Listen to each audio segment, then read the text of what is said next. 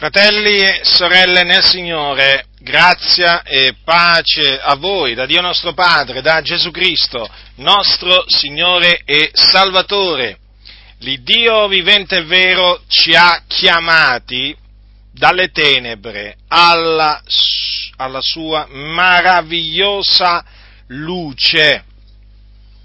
Ecco, Egli ci ha chiamati, fratelli nel Signore, dalle tenebre in cui noi brancolevamo, senza sapere quindi dove andavamo, alla luce, perché sì, Lui ci ha presi dalle tenebre, ci ha trasportati nel regno del suo amato figliuolo, nel quale risplende la luce. Per la sua luce noi vediamo la luce adesso. Dunque, eravamo nelle tenebre. Sì, pure noi eravamo nelle tenebre perché per natura eravamo figliuoli di ira non eravamo meglio degli altri? Eravamo peccatori come tutti gli altri, eravamo sotto la potestà delle tenebre, l'ira di Dio pesava sopra di noi, eravamo insensati, eravamo ribelli, eravamo malvagi. Ma il Dio, nella sua grande misericordia, nel suo grande amore verso di noi, si è compiaciuto di chiamarci dalle tenebre alla sua meravigliosa luce e ci ha fatto diventare figliuoli della luce. Considerate, considerate questo, fratelli nel Signore, siamo figliuoli della luce. Ora, come figlioli della luce, noi dobbiamo comportarci comportarci da persone che camminano nella luce, non è che possiamo, non è che possiamo camminare nelle tenebre come facevamo una volta, ma dobbiamo camminare nella luce. Questo è di fondamentale importanza perché noi siamo luce nel Signore, dunque figli di luce.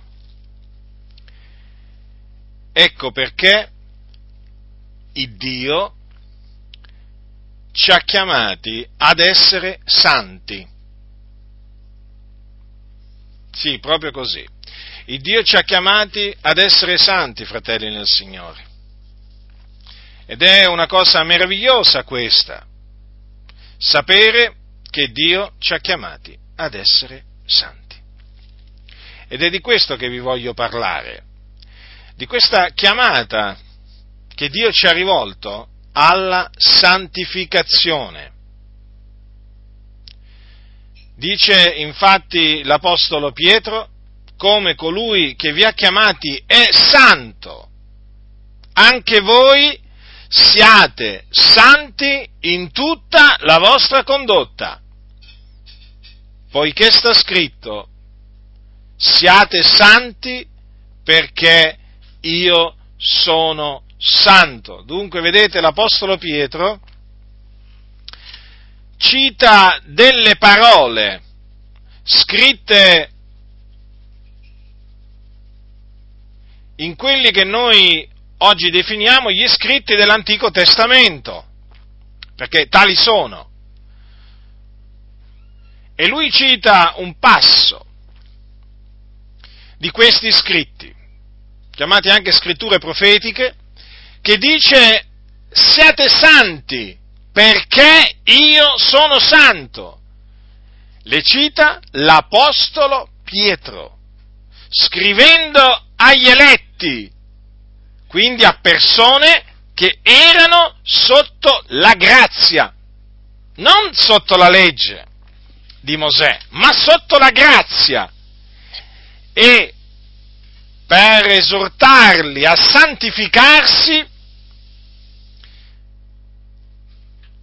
gli ha citato un passo dell'Antico Testamento. Considerate un po' voi, considerate un po' voi, cosa significa questo?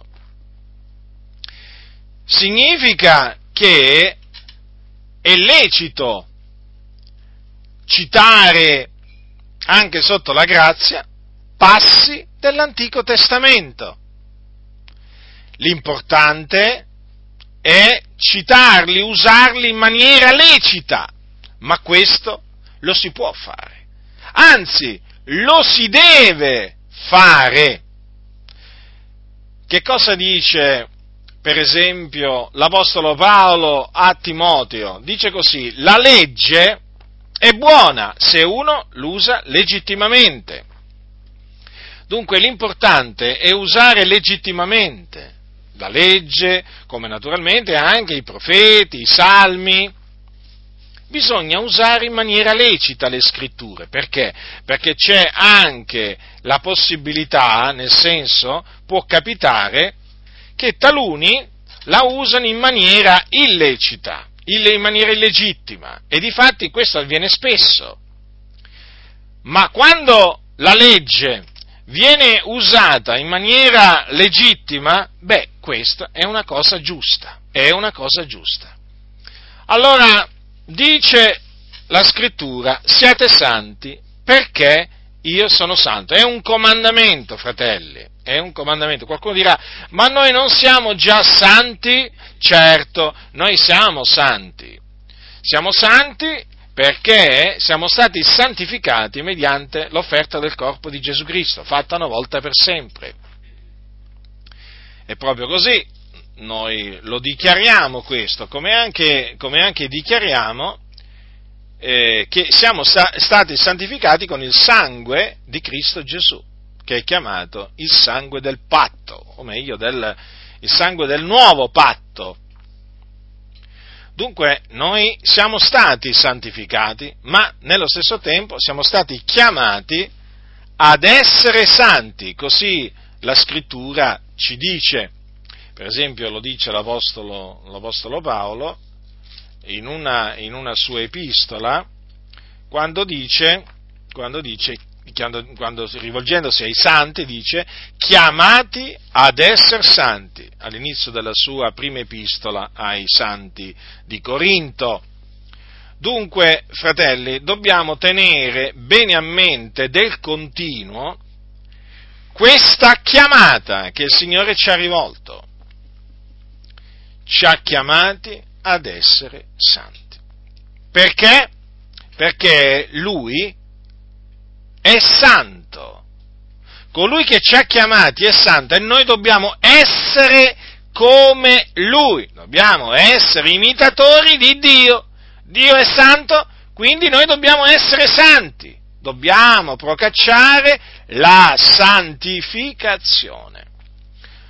Ora, l'Apostolo Paolo, come, altri, come per del resto gli altri apostoli, esortavano i santi a santificarsi. Lo hanno fatto nelle loro epistole o lettere così tanto disprezzate oggi ma perché sono così disprezzate le epistole degli apostoli? Come mai la maggior parte delle cose che loro hanno scritto non vengono assolutamente menzionate dai pulpiti?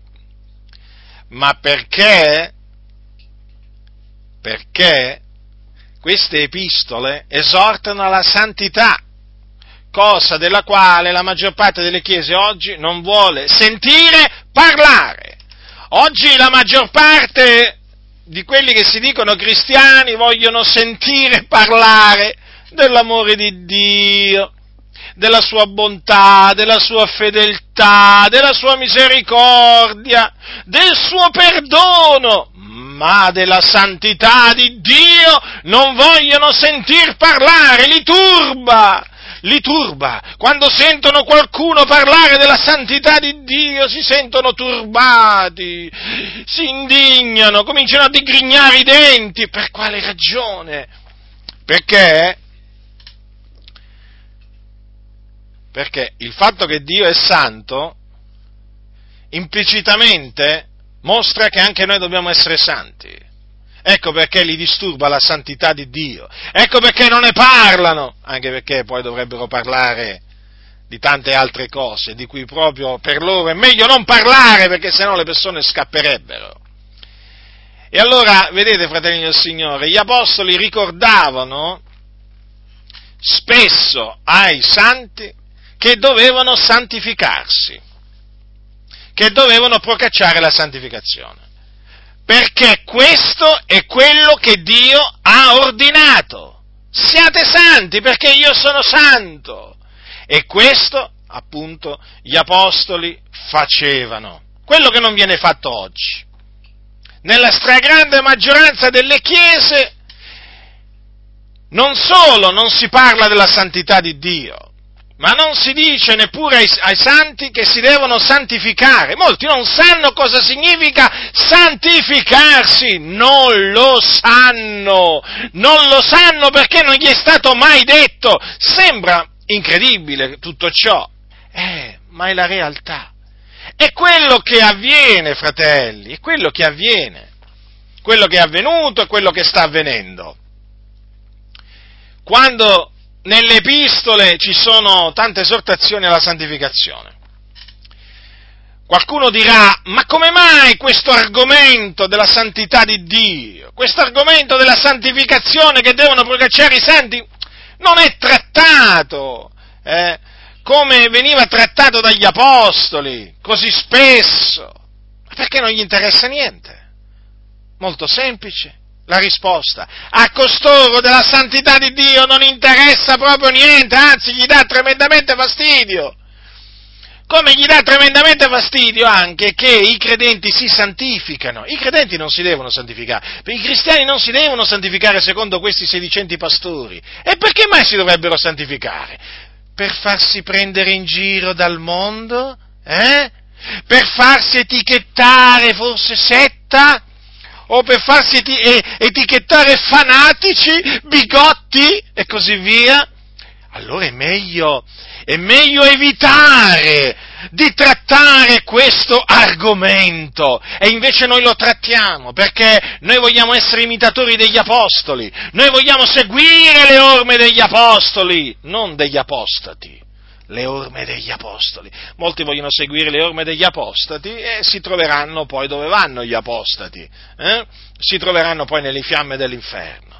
Allora prendiamo quello che dice l'Apostolo Paolo ai santi di Tessalonica al capitolo 4.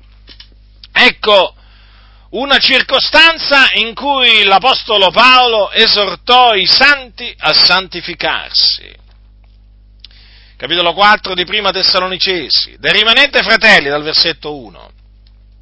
Come avete imparato da noi il modo in cui vi dovete condurre piacere a Dio, ed è così che già vi conducete, vi preghiamo e vi esortiamo nel Signore Gesù a vie più progredire, poiché sapete quali comandamenti vi abbiamo dati per la grazia del Signore Gesù perché questa è la volontà di Dio, che vi santifichiate, che vasteniate dalla fornicazione, che ciascun di voi sappia possedere il proprio corpo in santità ed onore, non dandosi a passioni di concupiscenza come fanno i pagani, i quali non conoscono il Dio e che nessuno soverchi il fratello né lo sfrutti negli affari, perché il Signore è un vendicatore in tutte queste cose,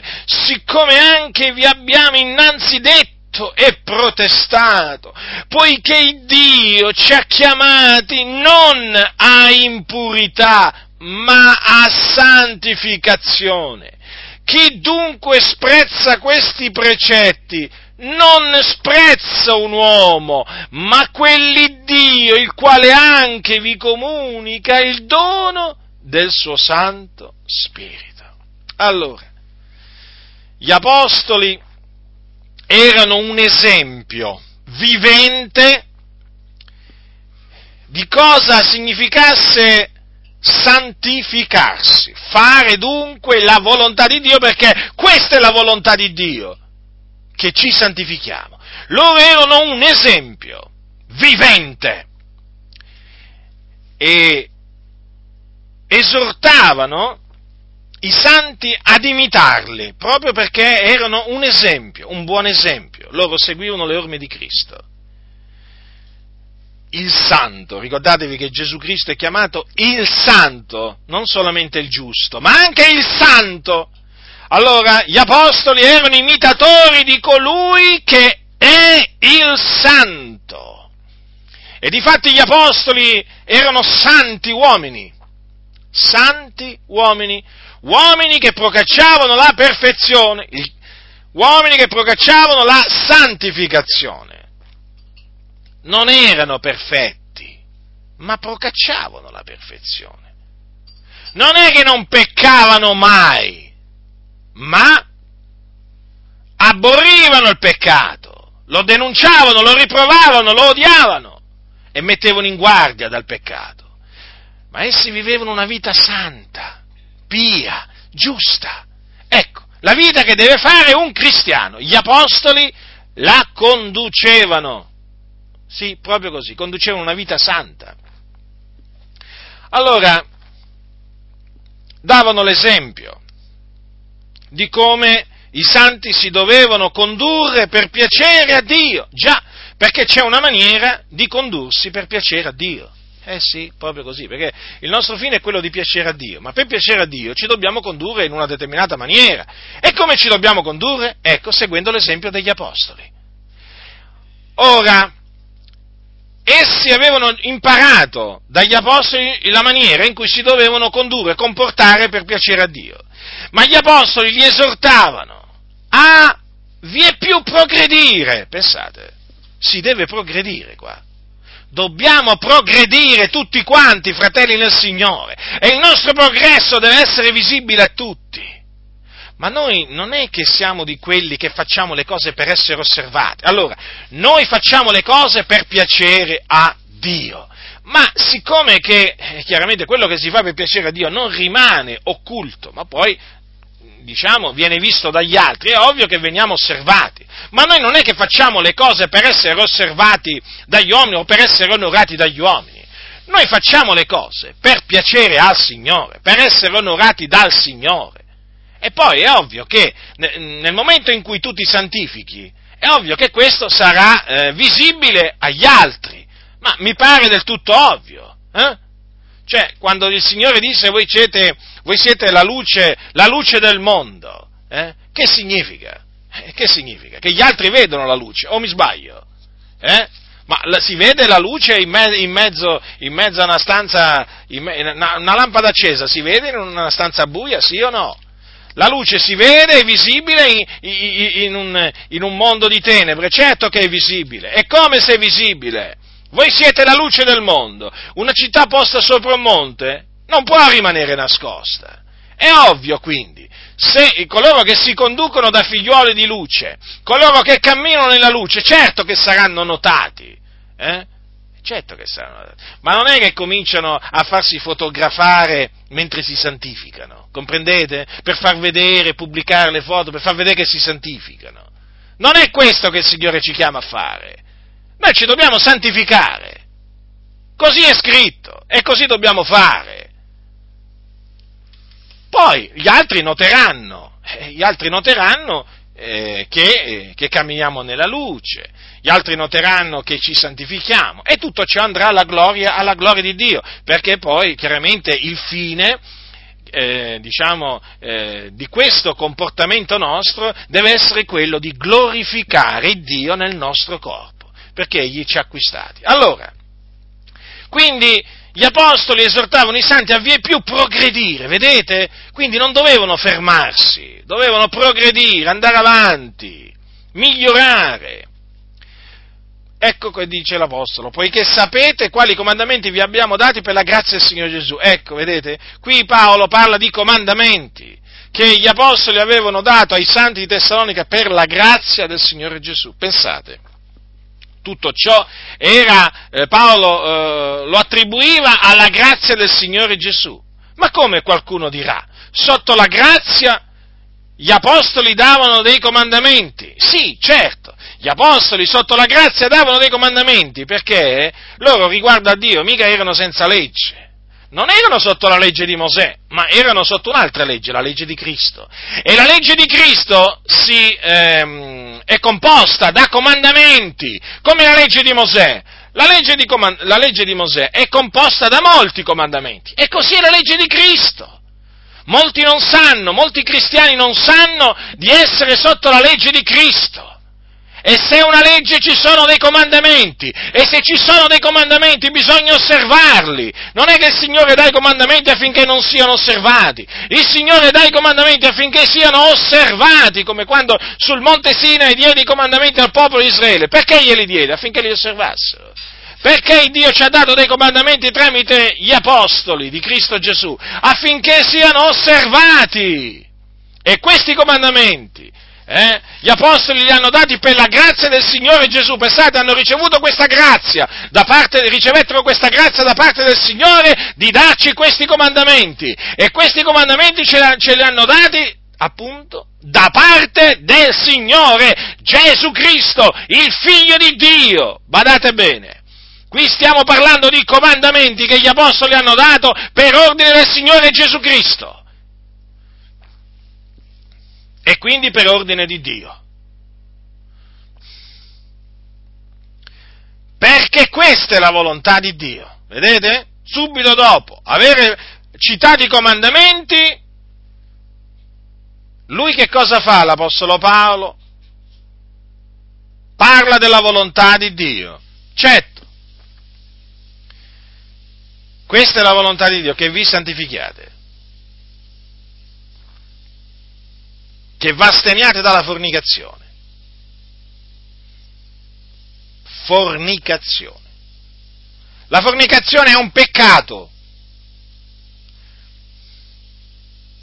Come era allora peccato, è anche adesso. Agli occhi di Dio. Certo, agli occhi degli uomini, di molti uomini, non è peccato. Ma che ci interessa a noi? Noi sappiamo che agli occhi di Dio la fornicazione è peccato. Allora, vi faccio degli esempi per spiegarvi che cos'è la fornicazione, perché oggi molti non sanno cos'è la fornicazione. Allora, se un uomo ha una relazione carnale con la propria fidanzata, quella relazione carnale agli occhi di Dio è fornicazione. Se un uomo si giace carnalmente con una meretrice o prostituta, agli occhi di Dio quel comportamento o quell'atto è fornicazione.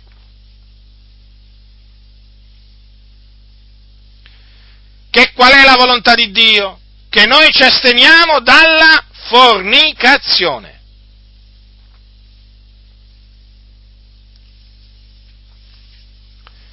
L'Apostolo infatti dice fuggite la fornicazione, dice in, un altro, in un'altra epistola, precisamente all'epistola ai Corinti. Gli dice così, ascoltate che cosa dice, fuggite la fornicazione, capitolo 6.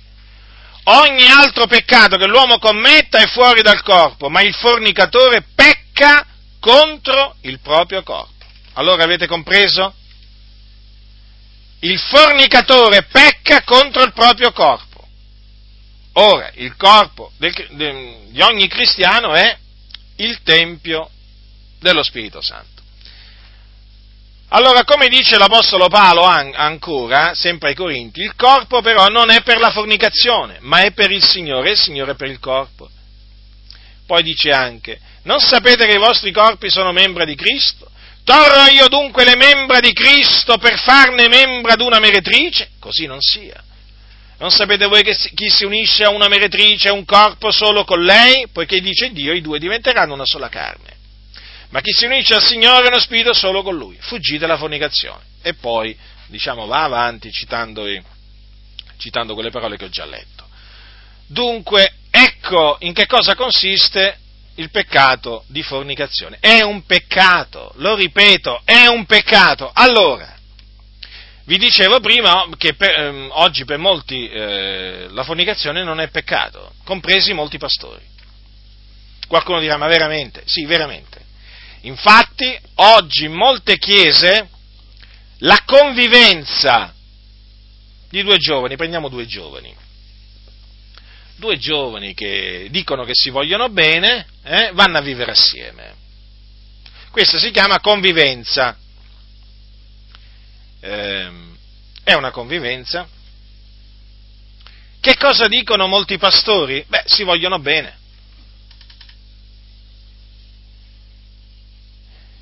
Quindi chiaramente la convivenza sottintende che chiaramente si uniscono carnalmente.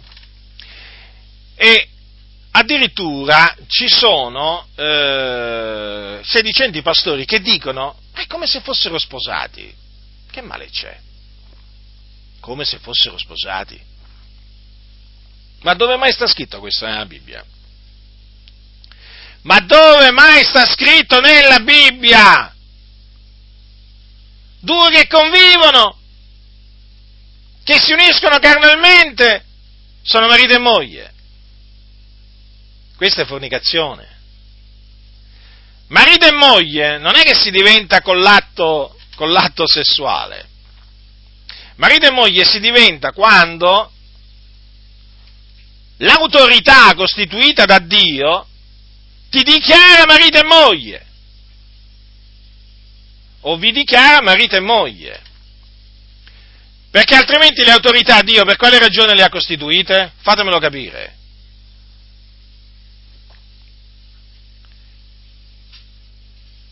Le autorità, i sindaci, chi li ha stabiliti? Sono autorità stabilite da Dio. Ogni persona sia sottoposta alle autorità superiori, poiché non vi è autorità se non da Dio e le autorità che esistono sono ordinate da Dio. Ora, le autorità ordina- che sono ordinate da Dio fanno tante cose, svolgono tante mansioni per il bene della popolazione. E noi cristiani siamo chiamati a sottometterci alle autorità stabilite da Dio. Ora l'autorità stabilisce che in questa nazione che per essere marito e moglie tu non è che devi convivere, se devi convivere, ti metti a convivere, ecco, sei marito e moglie, no, non ti riconosce. L'autorità italiana non ti riconosce lo status di persona sposata se tu semplicemente convivi. E cosa fanno certi pastori? Eh? Glielo conferiscono loro lo status di marito e moglie o meglio, fanno credere che è come se fossero marito e moglie. Ma questa è una grande, è, una bugia, è una menzogna. Quelli non sono marito e moglie, sono fornicatori. Ecco che cosa sono. E bisogna chiamarli col loro nome, i conviventi nelle comunità, perché ci sono conviventi, bisogna chiamarli in questa maniera, fornicatori, e bisogna toglierli dall'assemblea dei santi. Non bisogna mangiare con quelli che pur chiamandosi fratello, con, con chi pur chiamandosi fratello è un fornicatore. E naturalmente anche con la donna, che si chiama sorella ed è fornicatrice. Via dalle comunità, che si ravvedano, si convertano. Ecco che cosa succede. L'autorità ordinata da Dio non ti riconosce, almeno per ora è così, è ormai da tanto tempo così, ma chissà, chissà, perché qui le cose stanno andando sempre di male in peggio nel mondo. Comunque parliamo della situazione odierna. In Italia, in Italia, due conviventi non sono marito e moglie. È così, è così, è così. E quindi non sono marito e moglie possono sbraitare quanto vogliono, questi dai pulpiti, possono chiamare la fornicazione matrimonio, non è matrimonio, la convivenza non è matrimonio. Cosa dobbiamo sentire? E cosa dovremo sentire ancora? Perché qui le cose stanno peggiorando, sia, società, sia nel mondo che nella Chiesa. È veramente impressionante quello che sta avvenendo nelle chiese. C'è il silenzio assoluto contro uno dei peccati più diffusi nella società. Uno dei peccati più diffusi nella società è proprio la fornicazione. Ma che ve lo devo dire io? Ma che ve lo devo dire io? Ma lo sanno tutti. A scuola si parla di fornicazione, al lavoro di fornicazione, dappertutto nel senso appunto che è una cosa lecita. Tutti procacciano la fornicazione, o quasi tutti. Ma ve le devo dire io queste cose? Ma voi le sapete già queste cose.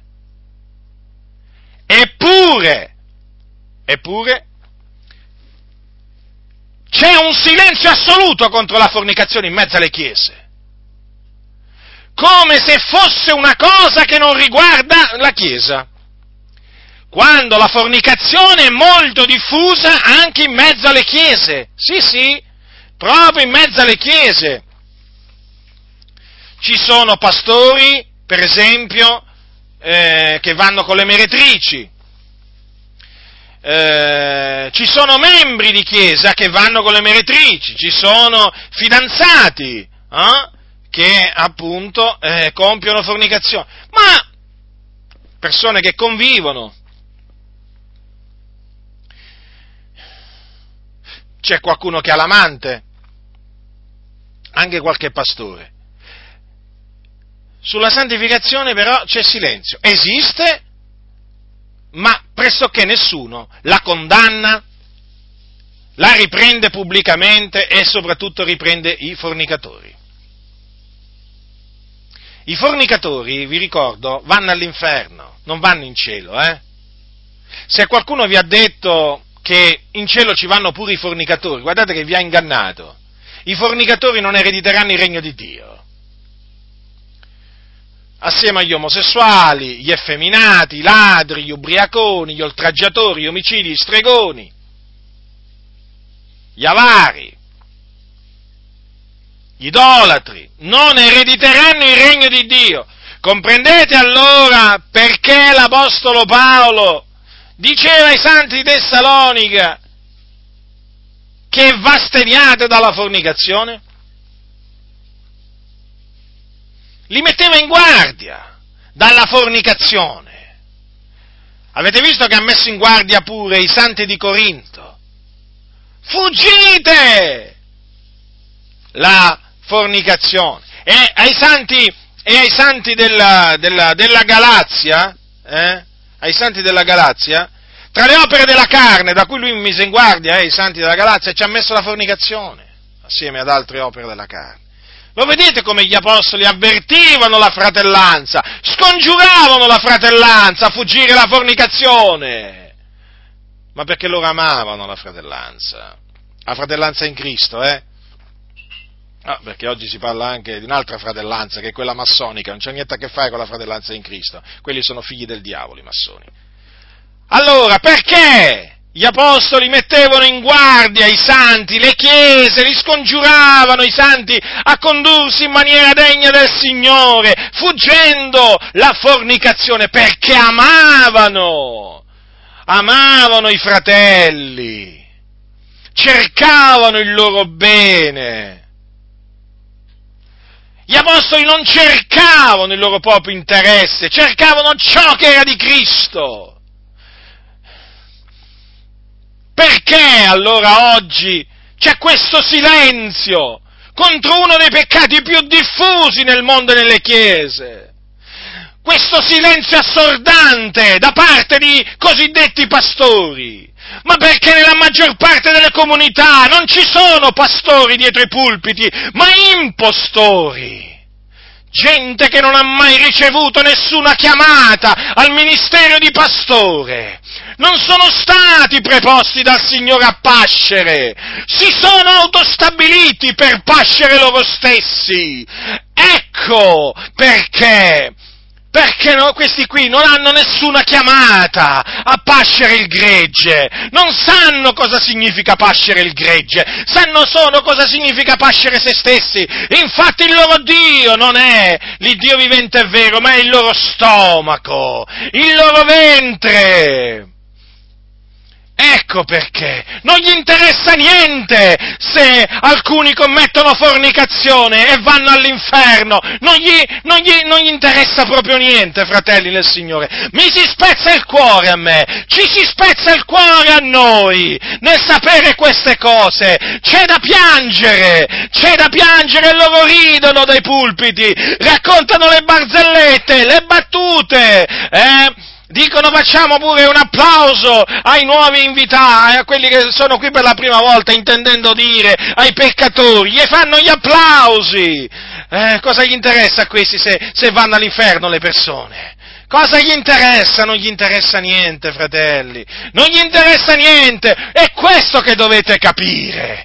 Fratelli del Signore, eh, chiunque voi siate, in qualsiasi comunità voi frequentiate, sappiate che se i vostri conduttori non parlano come parlavano gli apostoli, non sono da Dio, andatevene via. Riunitevi nelle case. Riunitevi nelle case come facevano i santi antichi. Lasciate queste cattedrali dove il peccato non viene condannato condannato, anzi viene sollecitato, viene incoraggiato, viene approvato e vengono condannati coloro che riprovano il peccato. Andatevene via, non date più un centesimo a questi impostori, non sono meritevoli nemmeno di un centesimo, nemmeno di un centesimo. Questi servono il loro ventre, non servono il nostro Signore Gesù Cristo, non hanno a cuore il bene delle anime perché non li esortano a condursi in maniera degna del Signore, dando peraltro l'esempio. Quale esempio possono dare questi impostori? Eh? La scrittura dice che andranno di male in peggio, seducendo ed essendo sedotti. Eh? Questi seducono, seducono, ma anche a loro volta però vengono sedotti. Ecco perché, ecco perché il loro cuore non brama la santificazione, ma né la loro e nemmeno quella degli altri, perché sono impostori.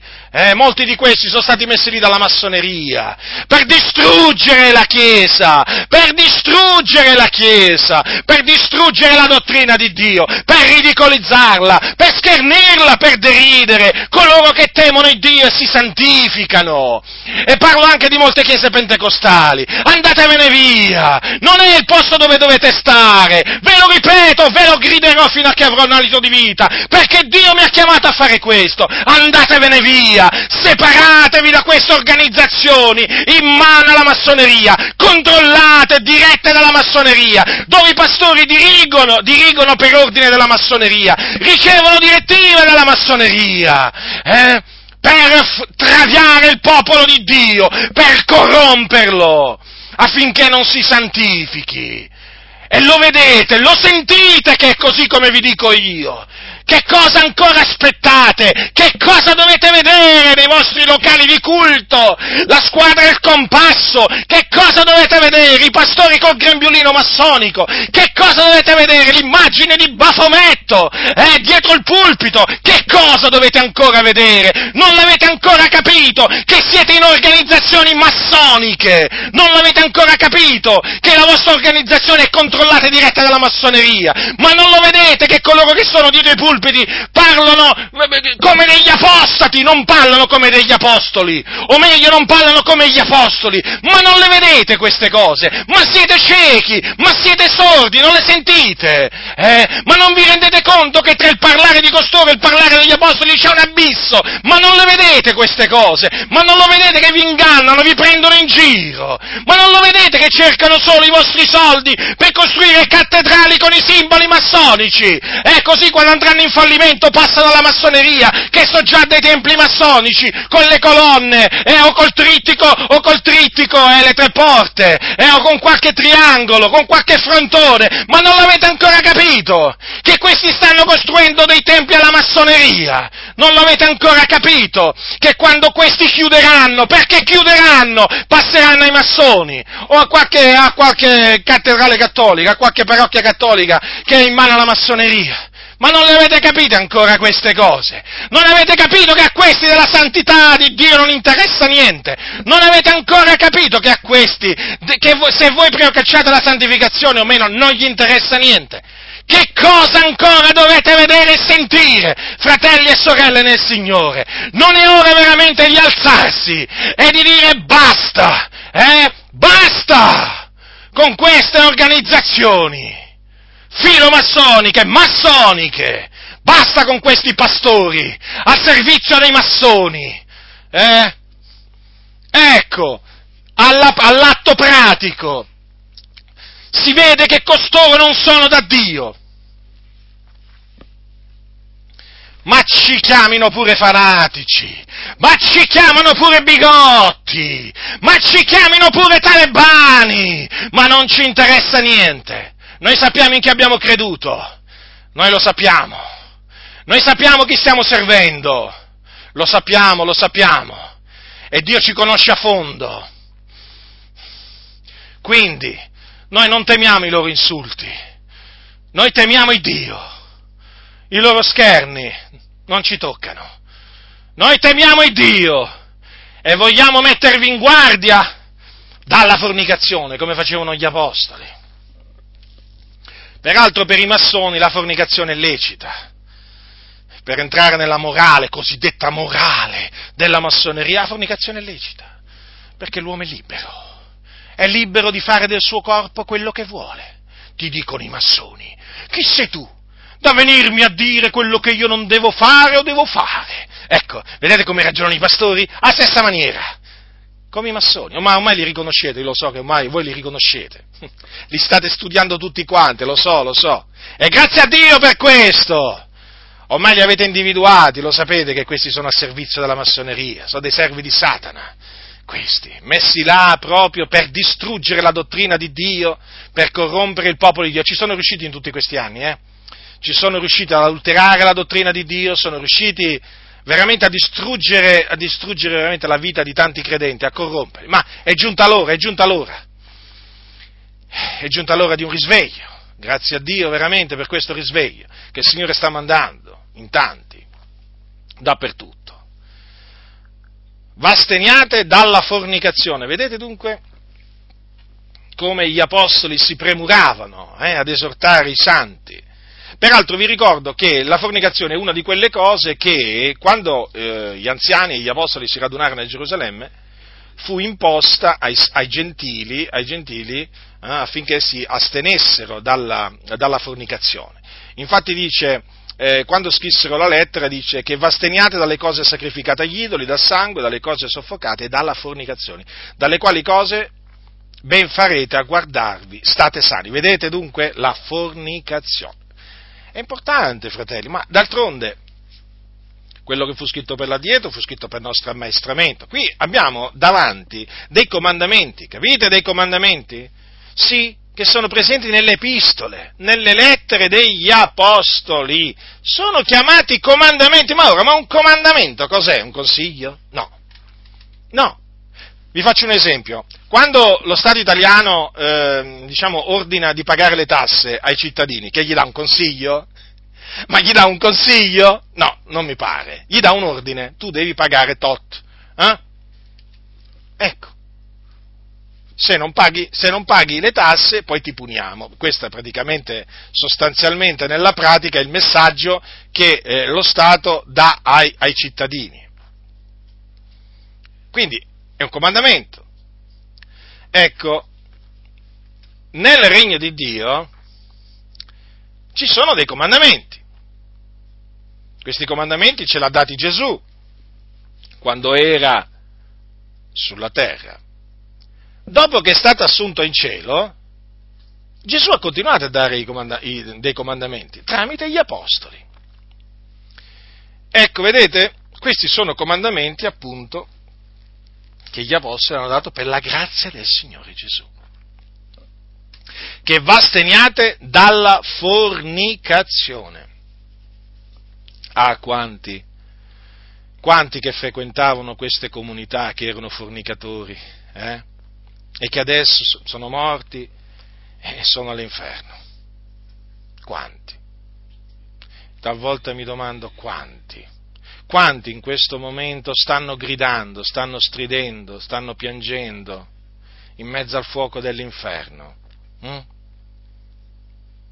Perché erano fornicatori, a cui i loro pastori gli avevano detto Dio ti accoglie così come sei, Dio è amore, non ti preoccupare, in Gesù è tutto nuovo intanto era tutto nuovo tranne la sua vita, perché praticamente gli dicevano puoi continuare a fornicare. Quello è morto e poi è andato all'inferno. E adesso che ne sarà di lui? Eh, che ne sarà di lui? Aspetta il giorno del giudizio, poi nel giorno del giudizio eh, sarà preso, giudicato e sarà gettato anima e corpo nello stagno ardente di fuoco e di zolfo, dove sarà tormentato nei secoli dei secoli. Gli avevano detto, gli avevano detto, ma tu è come se fossi sposato, fratello. Vi rendete conto? O alla sorella, sorella, ma è come se foste sposati, non vi preoccupate. Ecco, a sapere queste cose non ti rattristi? Eh? Io mi rattristo. E invece sti buffoni profani da mensa, eh? Dal pulpito, che fanno? Eh, fanno quello che sanno fare, i buffoni o i clown. Questo sanno fare questi. Questi non sono chiamati da Dio a predicare. Questi sono lì per ingannare e voi lo avvertite quando parlano che vi stanno ingannando. Lo avvertite, fratelli. Voi che siete da Dio, io lo so, che voi lo avvertite spiritualmente, internamente, che coloro che vi parlano dai pulpiti eh, vi ingannano. Perché lo Spirito di Dio che in voi ve lo attesta. Certo che ve lo attesta. Lo Spirito è la verità e vi attesta la verità. In queste chiese eh? Guardate, non è, non è, una questione solo di chiese pentecostali, valdesi, battiste, metodiste, chiese dei fratelli, riformate. Guardate che in queste chiese, oramai, io lo, lo, lo vado ribadendo, oramai la dottrina di Dio è stata rigettata, rigettata. Capite? Basta che hai Gesù nel cuore, tutto il resto non conta niente, ti fanno capire loro proprio te lo fanno chiaramente capire, te lo fanno chiaramente capire che in cielo ci si va anche senza la santificazione. Proprio è una cosa assodata oramai. La Bibbia dice che senza la santificazione nessuno vedrà il Signore. Ma quando mai? Loro ti dicono. Ma quando mai? Ma cosa dici? Loro te lo spiegano praticamente, te lo spiegano chiaramente con i loro vari sofismi, che in cielo, tranquillo, ci vanno pure i fornicatori, ma anche i ladri, gli ubriaconi, gli oltraggiatori, gli omosessuali, basta che hai Gesù nel cuore. Ce l'hai Gesù nel cuore? E allora non ti preoccupare, fratello, non ti preoccupare, sorella, non dare retta ai legalisti, eh, non dare retta ai bigotti, eh, o ai tradizionalisti. Eh? Non dare retta a quelli, dai retta a noi, fidati di noi, ci siamo noi, loro ti dicono. Sì, ci sono loro, a ingannare. Non ad ammaestrare, a ingannare.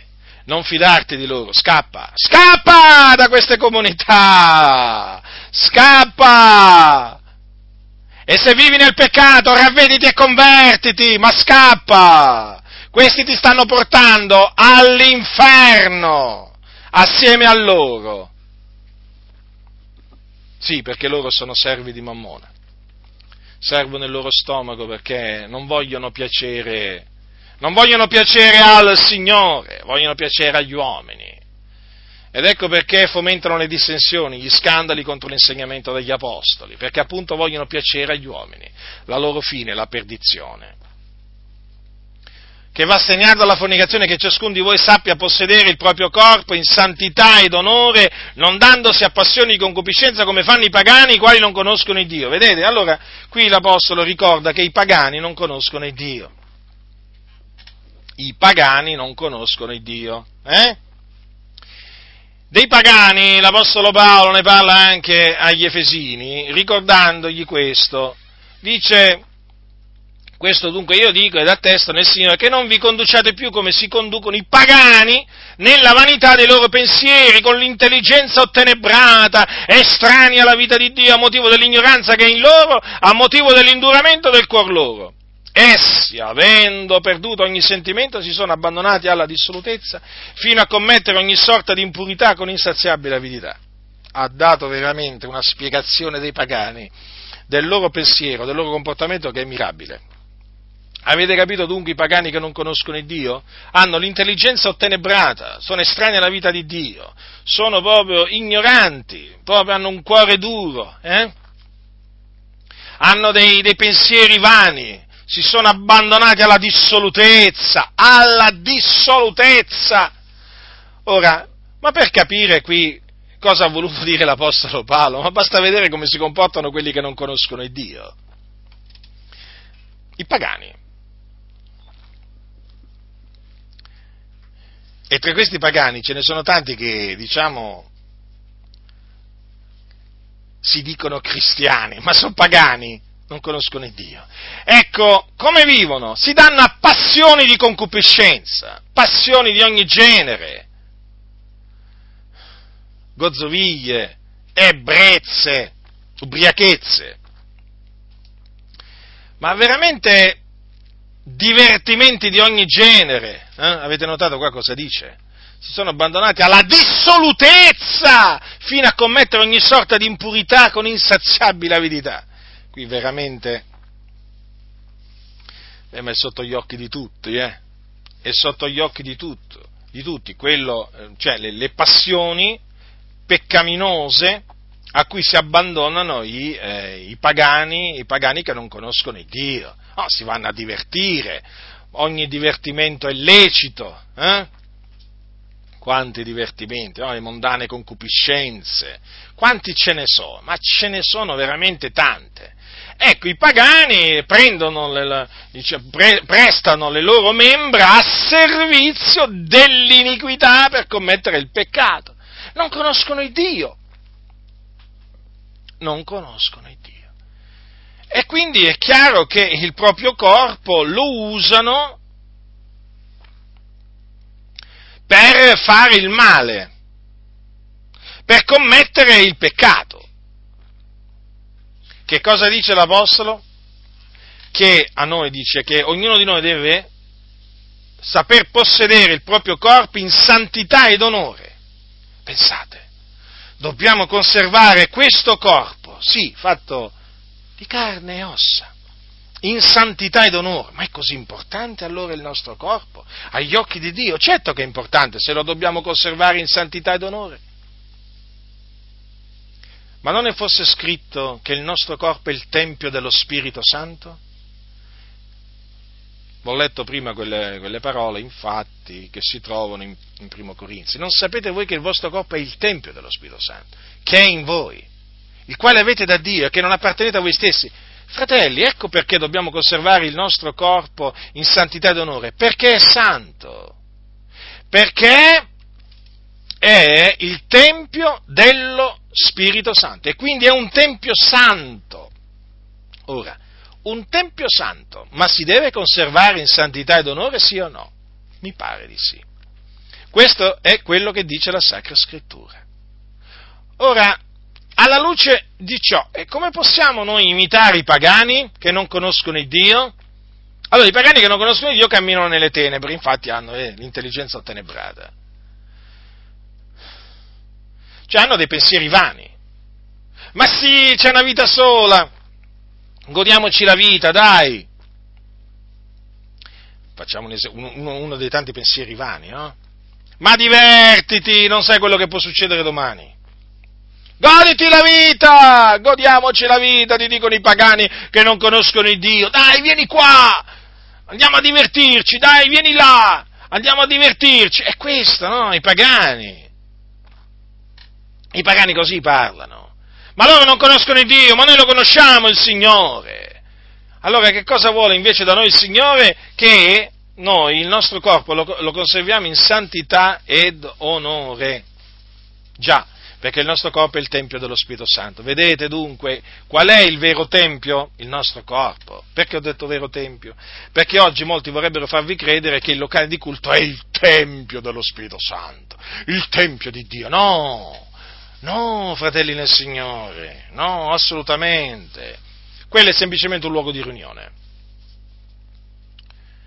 Ma il Tempio di Dio, il Tempio dello Spirito Santo è il nostro corpo. Noi siamo la casa di Dio.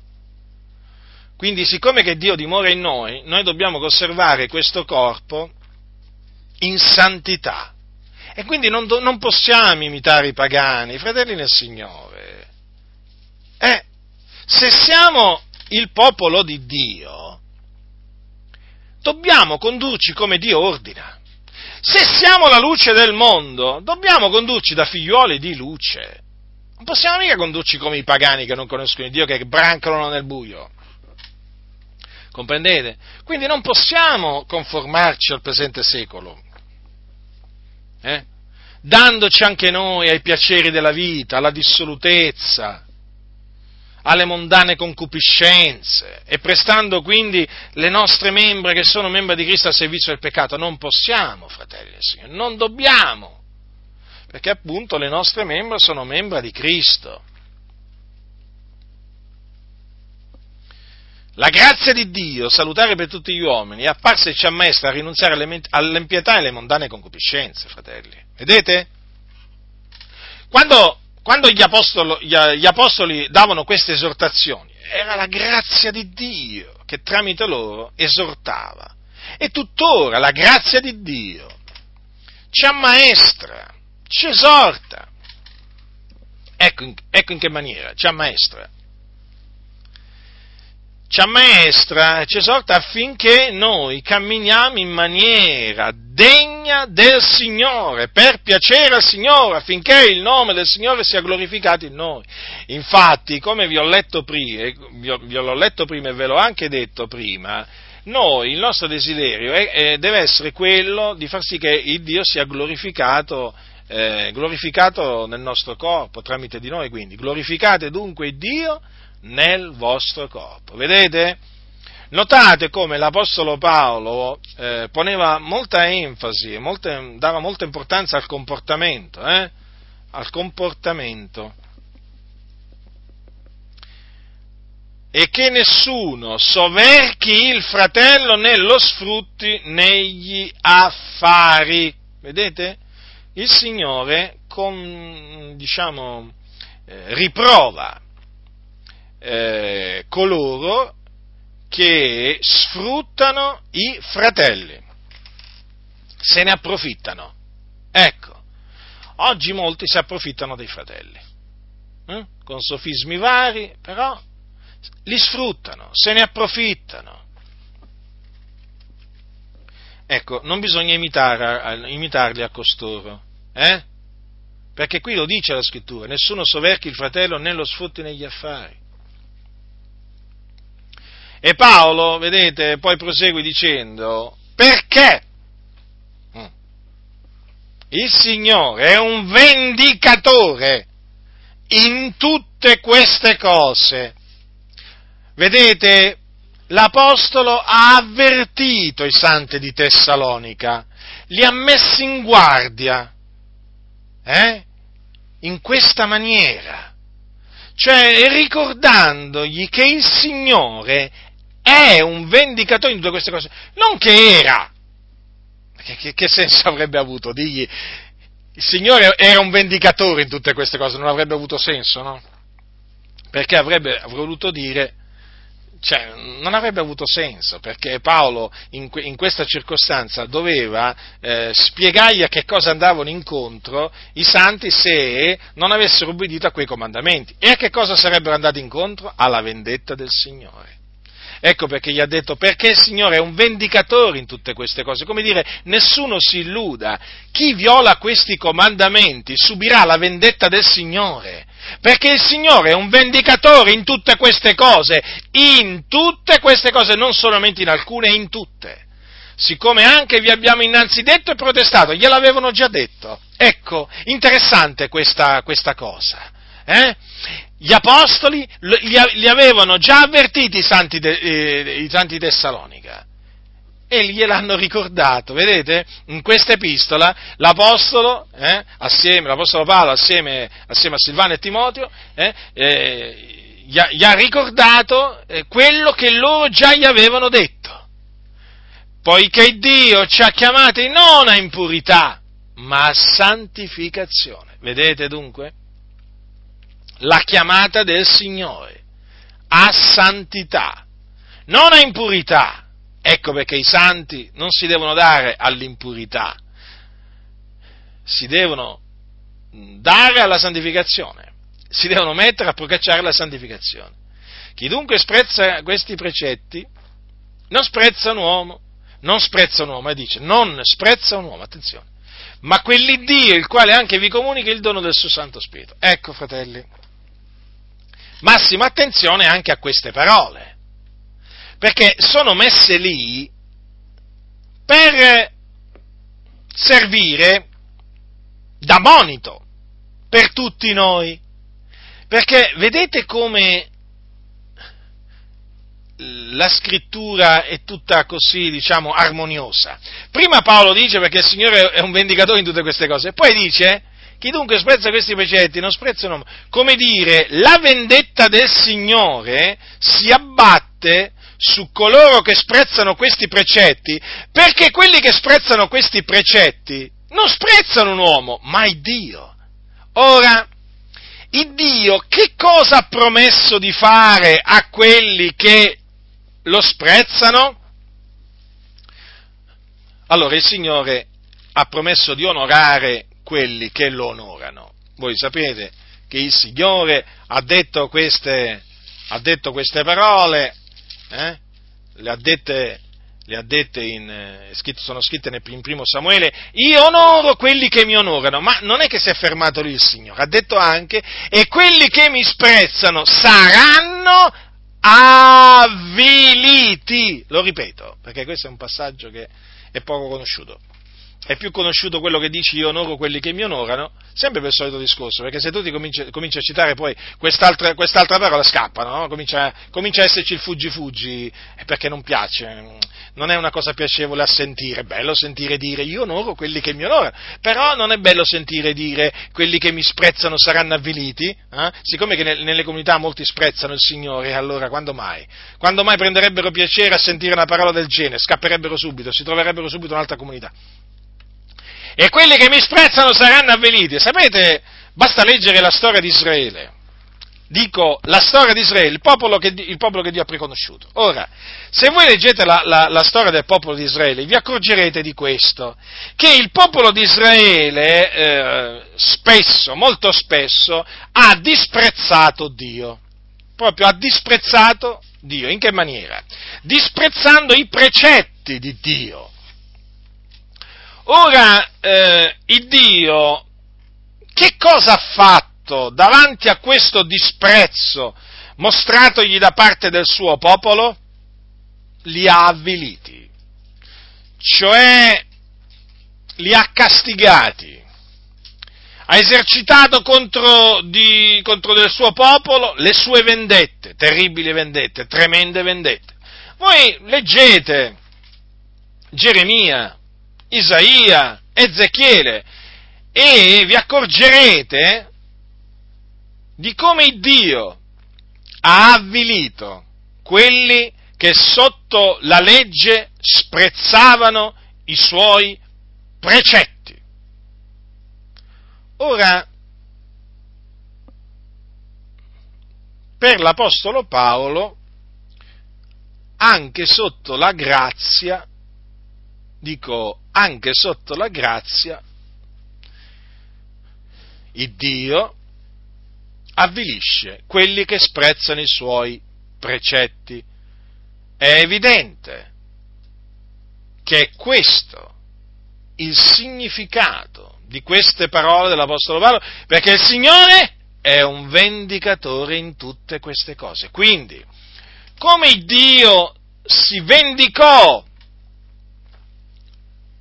del suo popolo, quando questo popolo sprezzò i suoi precetti, così Dio si vendicherà di tutti coloro che oggi sotto la grazia disprezzano i suoi precetti, i suoi comandamenti, quelli che lui ha dato tramite Cristo Gesù mentre era sulla terra e poi tramite gli apostoli. La vendetta del Signore è assicurata, fratelli è assicurata. Io lo ripeto. L'Apostolo Paolo ha detto che il Signore è un vendicatore in tutte queste cose, quindi il Signore continua ad essere un vendicatore come lo era sotto la legge. Non credete a quelli che vi dicono che oggi il Signore non castiga, questi si sono fatti un Signore a loro immagine e somiglianza, non ha niente a che fare con il Signore di cui parla la Sacra Scrittura. Paolo ha detto che il Signore è un vendicatore in tutte queste cose. Quindi è evidente che per l'Apostolo Paolo, anche sotto la grazia, il Signore esercitava ed esercita i suoi giudizi, le sue vendette, esattamente come faceva sotto la legge. C'è qualcuno che può dimostrarmi il contrario? C'è qualcuno che può spiegarmi queste parole persuadendomi che Paolo non ha voluto dire questo? Eh? Non c'è nessuno. Perché qui non c'è bisogno di conoscere il greco. No. Per capire queste parole non, non devi conoscere il greco. Devi conoscere il Signore. Devi avere lo Spirito di Dio dentro di te.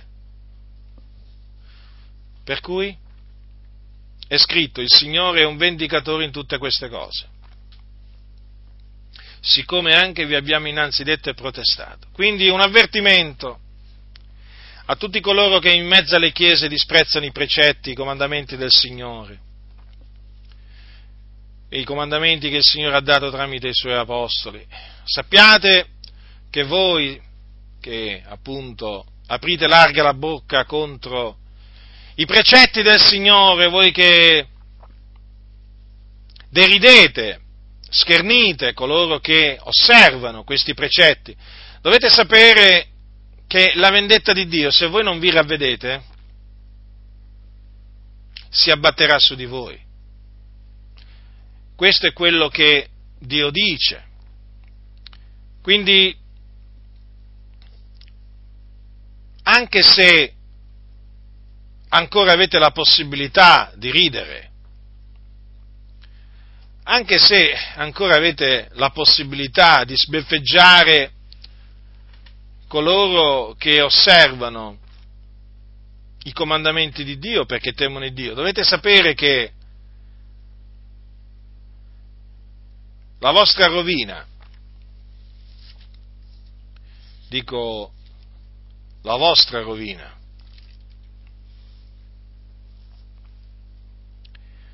come dice la Sacra Scrittura, la vostra rovina non sonnecchia, arriverà, perché la via che voi battete mena alla rovina. Io vi ho avvertiti. Certamente non potrete dire che nessuno mi ha avvertito. Io vi ho avvertiti. Badate bene che quello che ha scritto l'Apostolo Paolo è parola di Dio. E se ha detto queste parole, vuol dire che è così. Il Signore è un vendicatore in tutte queste cose. Voi sprezzate i precetti del Signore? Il Dio vi avvilirà. Io non so quando, non so come non mi è stato rivelato questo, ma vi posso assicurare che in base a quello che ha detto l'Iddio vivente e vero, voi sarete avviliti. Se non vi ravvedete, non vi convertite dalle vostre vie malvagie, il Dio vi avvilirà. È cosa spaventevole cadere nelle mani dell'Iddio vivente e vero. Il Dio è un fuoco consumante e questo lo hanno potuto appurare tutti coloro che prima di voi si sono fatti beffe dei precetti dell'Iddio vivente e vero. Quindi, prima che sia troppo tardi, ravvedetevi e convertitevi, perché il tempo sta per scadere. La pazienza di Dio ha un limite, come la ebbe anche ai giorni dei profeti. Il Signore mandò del continuo i profeti al suo popolo per scongiurarlo a ravvedersi e convertirsi dalle sue vie malvagie. Mandò loro degli uomini eh, affinché essi abbandonassero le loro vie malvagie, i loro pensieri malvagi, le loro opere malvagie e si convertissero al Signore. Ma non vollero dare retta agli uomini che Dio mandò loro, anzi li, li, diciamo, li schernirono, li perseguitarono. Ma al tempo stabilito da Dio, il Dio esercitò i suoi giudizi contro i ribelli e i suoi giudizi furono tremendi. Dunque, fratelli del Signore, questa mia predicazione ha l'obiettivo di ricordarvi che Dio è santo Colui che ci ha chiamati è santo, fratelli, e noi dobbiamo essere santi perché Lui è santo.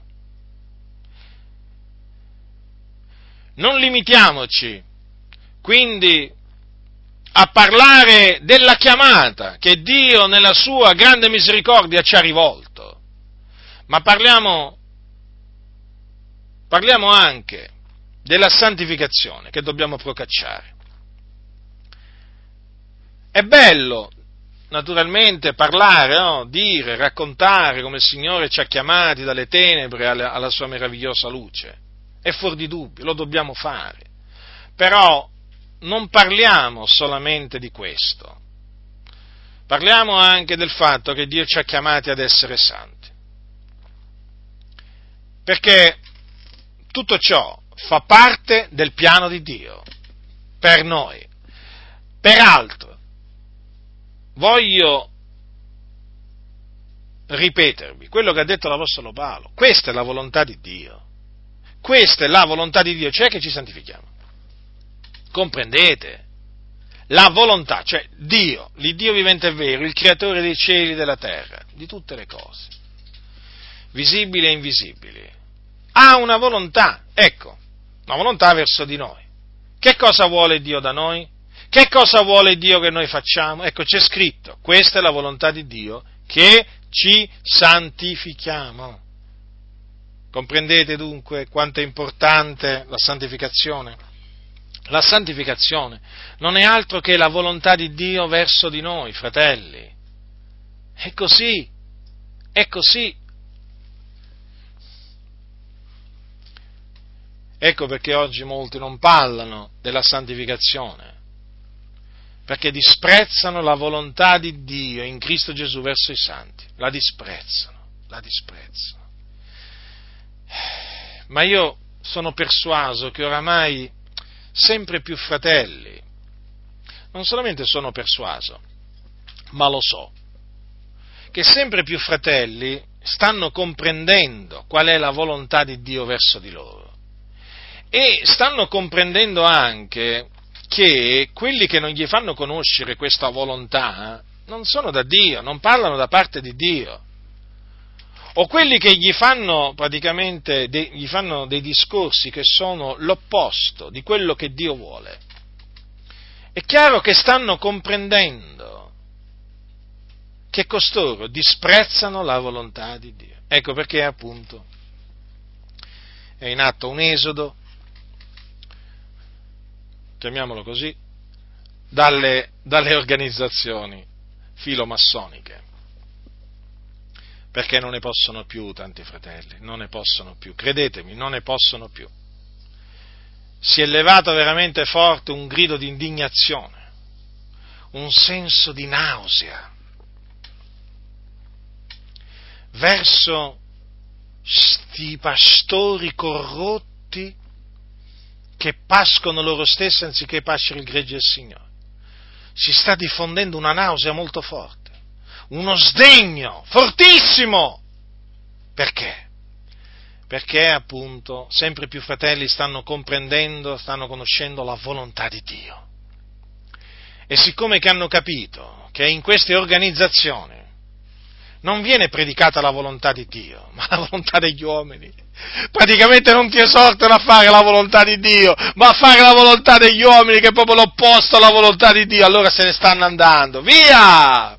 via e con loro naturalmente se ne vanno via le decime, se ne vanno via le offerte, eh? naturalmente con grande dispiacere dei servi di Mammona, ma naturalmente per, per nostro grande piacere, infatti noi ci rallegriamo nel Signore, peraltro, peraltro ci giungono notizie che eh, i mercanti del Tempio vendono, vendono sempre meno la loro mercanzia e ci credo, vendono fumo finalmente tanti fratelli hanno capito che stavano andando a comprare fumo. Oh, finalmente, grazie a Dio! Che gioia, che gioia, che gioia sentir dire che tanti fratelli hanno capito che la mercanzia di costoro è fumo, fumo, fumo, venditori di fumo. E stanno diminuendo i compratori di fumo. I venditori di fumo sono là, però i compratori ce ne sono sempre di meno di compratori di fumo. Vabbè, continueranno sempre, sempre a esserci qualche compratore di fumo, ci sarà, eh, ci mancherebbe altro, eh, voglio dire. Quelli non mancheranno mai a costoro. Però la buona notizia, fratelli, è che sempre più fratelli e sorelle, eh, sempre più fratelli e sorelle non comprano più il fumo eh, eh, a caro prezzo, peraltro, eh, di questi mercanti, di questi mercanti. Loro dicono che c'è crisi economica, ma non è così! È che c'è in atto una crisi spirituale! Certo, chiamiamola così, dai. O meglio, c'è in atto un risveglio. Quelli che prima dormivano adesso si sono svegliati. Si sono svegliati e hanno detto, ma cosa ho fatto? Sono andato a comprare il fumo tutti questi anni. Basta comprare fumo. È molto semplice il discorso. Si sono svegliati. E i vostri clienti si sono svegliati, o meglio, molti vostri clienti si sono svegliati. Hanno capito che gli, gli, gli, gli vendevate fumo, o meglio, altro che fumo, veleno, veleno i vostri libri sono veleno, veleno, veleno spirituale per le anime. E allora si sono spaventati, si sono spaventati e hanno deciso, hanno deciso di non comprare più il veleno che voi gli propinate. E tutto questo perché appunto sempre più fratelli comprendono qual è la volontà di Dio in Cristo Gesù verso di loro. Vedete dunque? Ecco gli apostoli come si premuravano a far conoscere la volontà di Dio verso i santi. Eh? È di fondamentale importanza, fratelli. Quando tu fai la volontà di Dio, sai di essere nel giusto, sai di essere nel vero, sai di, essere, sai di avere la benedizione di Dio nella tua vita, di avere il favore di Dio. Ma c'è cosa migliore? Ma c'è cosa migliore sulla terra di fare la volontà di Dio? Eh? Quando fai la volontà di Dio, vivi tranquillo, vai a letto tranquillo, ti alzi tranquillo, pieno di gioia, pieno di pace, eh? Quando non fai la volontà di Dio, sei pieno di guai, eh? pieno di dubbi, pieno di incertezze, pieno di paure. Poi non c'è la benedizione nella tua vita se non fai la volontà di Dio. Non c'è, non c'è. Sei depresso.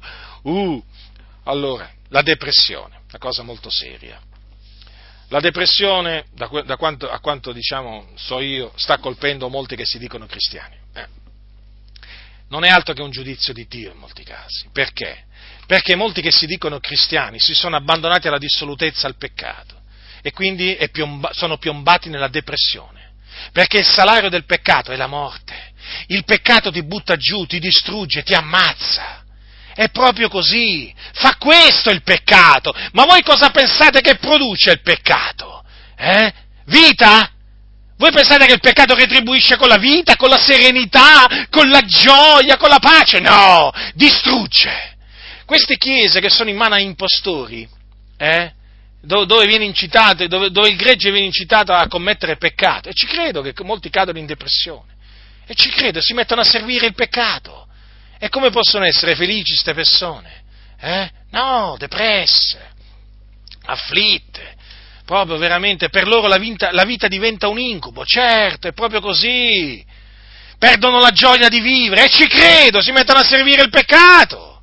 Ma d'altronde sti impostori eh, incitano a servire il peccato. Ecco, ecco la fine che fanno molti di questi che servono il peccato. Si ritrovano poi depressi Depresso, sono depresso, cominciano a dire. Ma comincia a servire il Signore.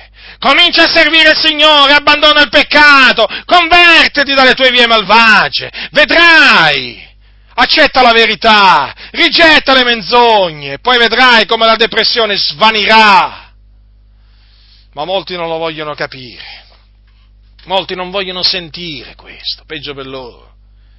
La volontà di Dio è questa, fratelli. È questa, gli apostoli ce l'hanno fatta conoscere. Beati coloro che veramente fanno la volontà di Dio. Beati, felici, grande pace. Grande pace hanno quelli che, fanno la volontà di Dio. Grande gioia hanno quelli che fanno la volontà di Dio. E invece quelli che disprezzano la volontà di Dio cadono nella depressione perché Dio poi li avvilisce. E certo, cosa vi ho detto prima? Vi ho citato le parole di Dio, quelli che mi sprezzano saranno avviliti. Il Dio avvilisce quelli che lo sprezzano. Ma voi cosa pensate? Ma voi cosa pensate? Che Dio benedice quelli che, quelli che lo, lo, sprezzano? Ma dove mai nella Sacra Scrittura c'è scritto che Dio benedice la dimora degli empi? Ma dove mai nella Scrittura c'è scritto che se tu, se tu ti ribelli a Dio avrai il suo favore, avrai la sua benedizione? Dove mai? Dove mai? Il favore dell'Eterno è per, è per, gli uomini retti. La faccia dell'Eterno è contro quelli che fanno il male. La benedizione dell'Eterno è nella casa del giusto. Sì, ma la maledizione dell'Eterno dov'è? Dov'è la maledizione dell'Eterno? Perché esiste pure la maledizione dell'Eterno, lo sapete? No, perché alcuni se lo sono dimenticati che esiste la maledizione dell'Eterno. E adesso ve lo voglio leggere, eh, dal libro dei Proverbi. Dal libro dei Proverbi, ascoltate che cosa dice qua la scrittura. Ascoltate attentamente, fratelli nel Signore. La maledizione dell'Eterno è nella casa dell'Empio, ma egli benedice la dimora dei giusti. Avete capito dove sta la maledizione dell'Eterno? Volete vedere dov'è la maledizione dell'Eterno? Ecco, guardate la casa dell'Empio. E gli Empi sono pieni di guai, sono infelici, miserabili, depressi. Ecco dove sta la maledizione dell'Eterno. E chi sono gli Empi? Chi sono gli empi? Quelli che rigettano la volontà di Dio, disprezzano la volontà di Dio. Sì, in mezzo alla Chiesa sono gli empi. Ah, mica sto, mica sto parlando solamente degli empi che sono di fuori, anche di quegli empi che si dicono cristiani che sono in mezzo alle chiese. Sì, sì, nella loro casa c'è la maledizione dell'Eterno. La scrittura, ascoltatemi, la scrittura è verità, dovete credere a quello che sta scritto. Dovete credere a quello che sta scritto, fratelli nel Signore. Non può mentire Dio. Eh? È impossibile che Dio abbia mentito, sia Dio riconosciuto verace, ma ogni uomo bugiardo. Ascoltate, fratelli, fate la volontà di Dio, prestate le vostre membra eh? al servizio della giustizia per la vostra santificazione. Non prestate le vostre membra al servizio dell'iniquità per portare frutto alla morte. Fate quello che il Dio vi comanda di fare. Fatelo, fatelo, fratelli nel Signore. Eh? E vivrete nella gioia, nella pace, nella sicurezza, col favore del Signore, con il favore del Signore. Ma non lo vedete in faccia sti empi come sono depressi? Ma non lo vedete negli occhi questi empi che si trovano dietro i pulpiti? Ma quanto sono infelici? Guardateli bene negli occhi. Guardateli bene negli occhi, sono infelici, sono, hanno lo stesso sguardo di quelli del mondo, sono infelici, ma perché sono empi, comprendete? La benedizione di Dio non è con loro, ma loro mi vogliono far credere che Dio li benedice, ma no, ma, no, ma, vede, ma basta vedere in faccia per capire che, che, veramente non sono benedetti da Dio, basta vederli in faccia, poi vabbè, se li vedete come si comportano, se poi osservate la loro vita, lì veramente allora chiaramente avrete delle conferme, sicuramente, eh, le conferme sono quelle, non si scappa, non si scappa, fratelli, la parola di Dio è questa. Io all'inizio quando mi sono convertito dicevo, ma sarà veramente così? Come è scritto? Mi facevo queste domande, diciamo, ero piuttosto ingenuo, ma perché siccome leggevo delle, delle affermazioni molto forti, eh, delle dichiarazioni perentorie, dicevo, ma possibile mai che, che, che le cose stiano così? perché io non è, non è, che ne sentivo parlare ad altri, comprendete? Andavo via via scoprendo cose veramente per la prima volta, che sentivo per la prima volta nella mia vita, perché i pastori non ne parlavano, io dentro di me dicevo, ma, ma, dicevo, possibile mai? Queste parole, ma sarà veramente così? Ma non è che magari qua gli apostoli hanno esagerato nel dire queste cose? All'inizio, sapete, si è un po' si è un po', si è un si è immaturi, ecco. E allora io, sapete, mi, mi, mi, come si dice, mi struggevo in un certo senso, perché io quando arrivavo a certe espressioni degli apostoli mi dicevo, ma, perché non avevo mai incontrato, no? non, non, non, mi era mai capitato di incontrare determinati personaggi, diciamo, avendo poca esperienza, pochissima esperienza, dicevo, ma, ma, però poi alla fine mi sono dovuto ricredere, e mica dopo, mica dopo tanto tempo, eh? perché il Signore veramente mi ha aperto gli occhi, mi ha sturato le orecchie e ho compreso veramente che le cose stanno così, esattamente come sono dette dagli Apostoli. Esattamente, fratelli del Signore. Avete notato infatti che oggi nelle chiese le epistole degli Apostoli sono tra le più trascurate, le più ignorate? Ci sono veramente Guardate, la, la, gran parte delle cose che hanno scritto gli apostoli sono ignorate, sono disprezzate. Ma vi siete mai domandati perché? Perché non ci credono, non ci credono. O, eh, magari si accorgono che quelle cose che sono scritte sono rivolte proprio contro di loro, comprendete? E allora proprio, eh, diciamo, evitano di parlarne. Ma i fatti stanno così, molti non ci credono. E invece è proprio così, fratelli. Bisogna credere a tutto quello che gli apostoli hanno scritto. Sapete, eh, riflettevo oggi, in questi giorni, e dicevo, certo, quando si tratta di leggere, per esempio, prendiamo Romani, no? prendiamo Romani, eh, Romani capitolo 5, uno dei versetti più conosciuti in assoluto dell'Epistola ai Romani, capitolo 5, versetto 1. Giustificati dunque per fede abbiamo pace con Dio per mezzo di Gesù Cristo nostro Signore.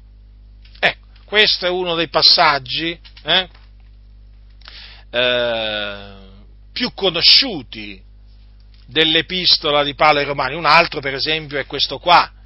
Dice, quando dice l'Apostolo Paolo, tutti hanno peccato e sono privi della gloria di Dio e sono giustificati gratuitamente per la sua grazia mediante la redenzione che è in Cristo Gesù. Ecco, questo è un altro passo molto, molto conosciuto.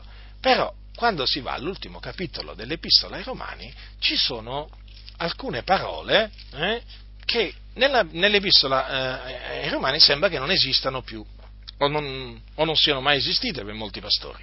Sono, parole, sono queste le parole. Vi esorto, fratelli, tenete d'occhio quelli che fomentano le dissensioni e gli scandali contro l'insegnamento che avete ricevuto e ritiratevi da loro, poiché quei tali non servono il nostro Signore Gesù Cristo, ma al proprio ventre e con dolce lusinghiero parlare seducono il cuore dei semplici. Allora, vi domando, ma queste parole sono ispirate da Dio come Romani 5, 5.1, come Romani 3.23? Hm? O come un altro passaggio molto conosciuto dei Romani, non mi vergogno.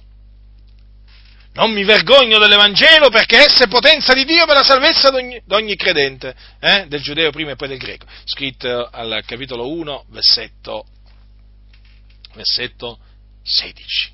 Allora, queste parole eh, scritte eh, dall'Apostolo Paolo, noi diciamo scritte da Paolo, però voi sapete che fu Terzio a scrivere l'epistola, eh? Diciamo, precisiamo. Infatti dice poi, io Terzio che ho scritto l'epistola vi saluto nel Signore. Una piccola precisazione, però noi diciamo, l'attribuiamo a Paolo perché giustamente l'ha scritta l'Apostolo Paolo. È un'epistola dell'Apostolo Paolo. Allora, eh, queste parole scritte qua verso la fine di questa, di epistola, eh, ma sono ispirate come Romani 1.16, Romani 3.23, Romani 5.1? Sì o no? Perché se sono ispirati come quei passi bisogna predicarci sopra, non vi pare? Sono valide, sono parola di Dio. Come mai allora queste parole come mai queste esortazioni non, non vengono mai rivolte? Eppure sono parola di Dio, ma perché le comunità, le denominazioni sono piene di persone che fomentano le dissensioni e gli scandali contro l'insegnamento che abbiamo ricevuto. Sono pieni di, servitori, di questi servitori del proprio ventre che con dolce lusinghiero parlare seducono il cuore dei semplici. Ecco perché non vengono mai citate, comprendete? Perché? Perché quelli che le dovrebbero citare sono i servitori di stomaco o del loro stomaco, avete capito? Poi ci sono quelli che magari dicono sì, è parola di Dio, però bisogna vedere. Bisogna vedere che cosa? Che cosa bisogna vedere? Bisogna vedere cosa dice il greco? No, il greco dice questo, tranquillo. Che cosa bisogna vedere? Bisogna esaminare coloro di cui Paolo qui parla. Allora, fomentano le dissensioni, gli scandali contro l'insegnamento degli apostoli? Eh? E allora, state tranquilli, questi servono il loro ventre e non il Signore Gesù. E con dolce lusinghiero parlare seducono il cuore dei semplici. È così, ma non lo vedete? Ma non lo sentite? Gesù diceva come leggi che sta scritto. Io vi dico, in questo caso, ma, come, ma non le vedete le cose? Ma non li vedete questi? Ma non li sentite come parlano? Ma non li vedete come vivono? Ma dico io. Ma che siete ciechi e sordi? Paolo dice tenete d'occhio. Che significa tenere d'occhio? Paolo ha descritto alla perfezione eh? questi qua, come si comportano, come parlano. E voglio dire, sono facilmente identificabili, ma più chiaro di così. Ha detto che cosa di fare l'Apostolo Paolo? Di, ritirar, di ritirarci da costoro. Che aspettate? Ma che aspettate? Ma non lo vedete che stanno lì a, con questo dolce lusinghiero parlare a, a sedurvi? Ma non lo vedete, ma non lo sentite? Dai, ritiratevi, è ora. Finitela di farvi prendere in giro da queste persone. Non avete già abbast- dedicato abbastanza tempo? Eh? O meglio, a questa gente, o meglio, non avete sprecato abbastanza tempo andare dietro le loro favole? Ritiratevi, fratelli, ritiratevi, non ve ne pentirete mai. Guardate, quando ci si ritira dai servitori, da quelli che servono il loro ventre, non ci si pente mai. Vedete che l'Apostolo non è che ha esortato i santi a ritirarsi da quelli che servivano il Signore Gesù, no! Ma da quelli che servivano il loro stomaco, che seducevano, seduttori. Vedete? Ci hanno parlare lusinghevole. Ma quanto è bravo quel pastore! Ma che voce graziosa che c'ha! Sì, c'ha una voce graziosa, hai detto bene, ma ha sette abominazioni in cuore, hai capito? E, è tra questi di cui Paolo parla. Eh? Quindi, fratelli nel Signore, ricordatevi che colui che ci ha chiamati è santo, colui che ci ha chiamato dalle tenebre alla sua meravigliosa luce santo, e che quindi noi dobbiamo essere santi. Questo è il messaggio. Il Dio ci ha chiamati ad essere santi alla gloria del suo nome. La grazia del Signore nostro Gesù Cristo sia con tutti coloro che lo amano con purità incorrotta.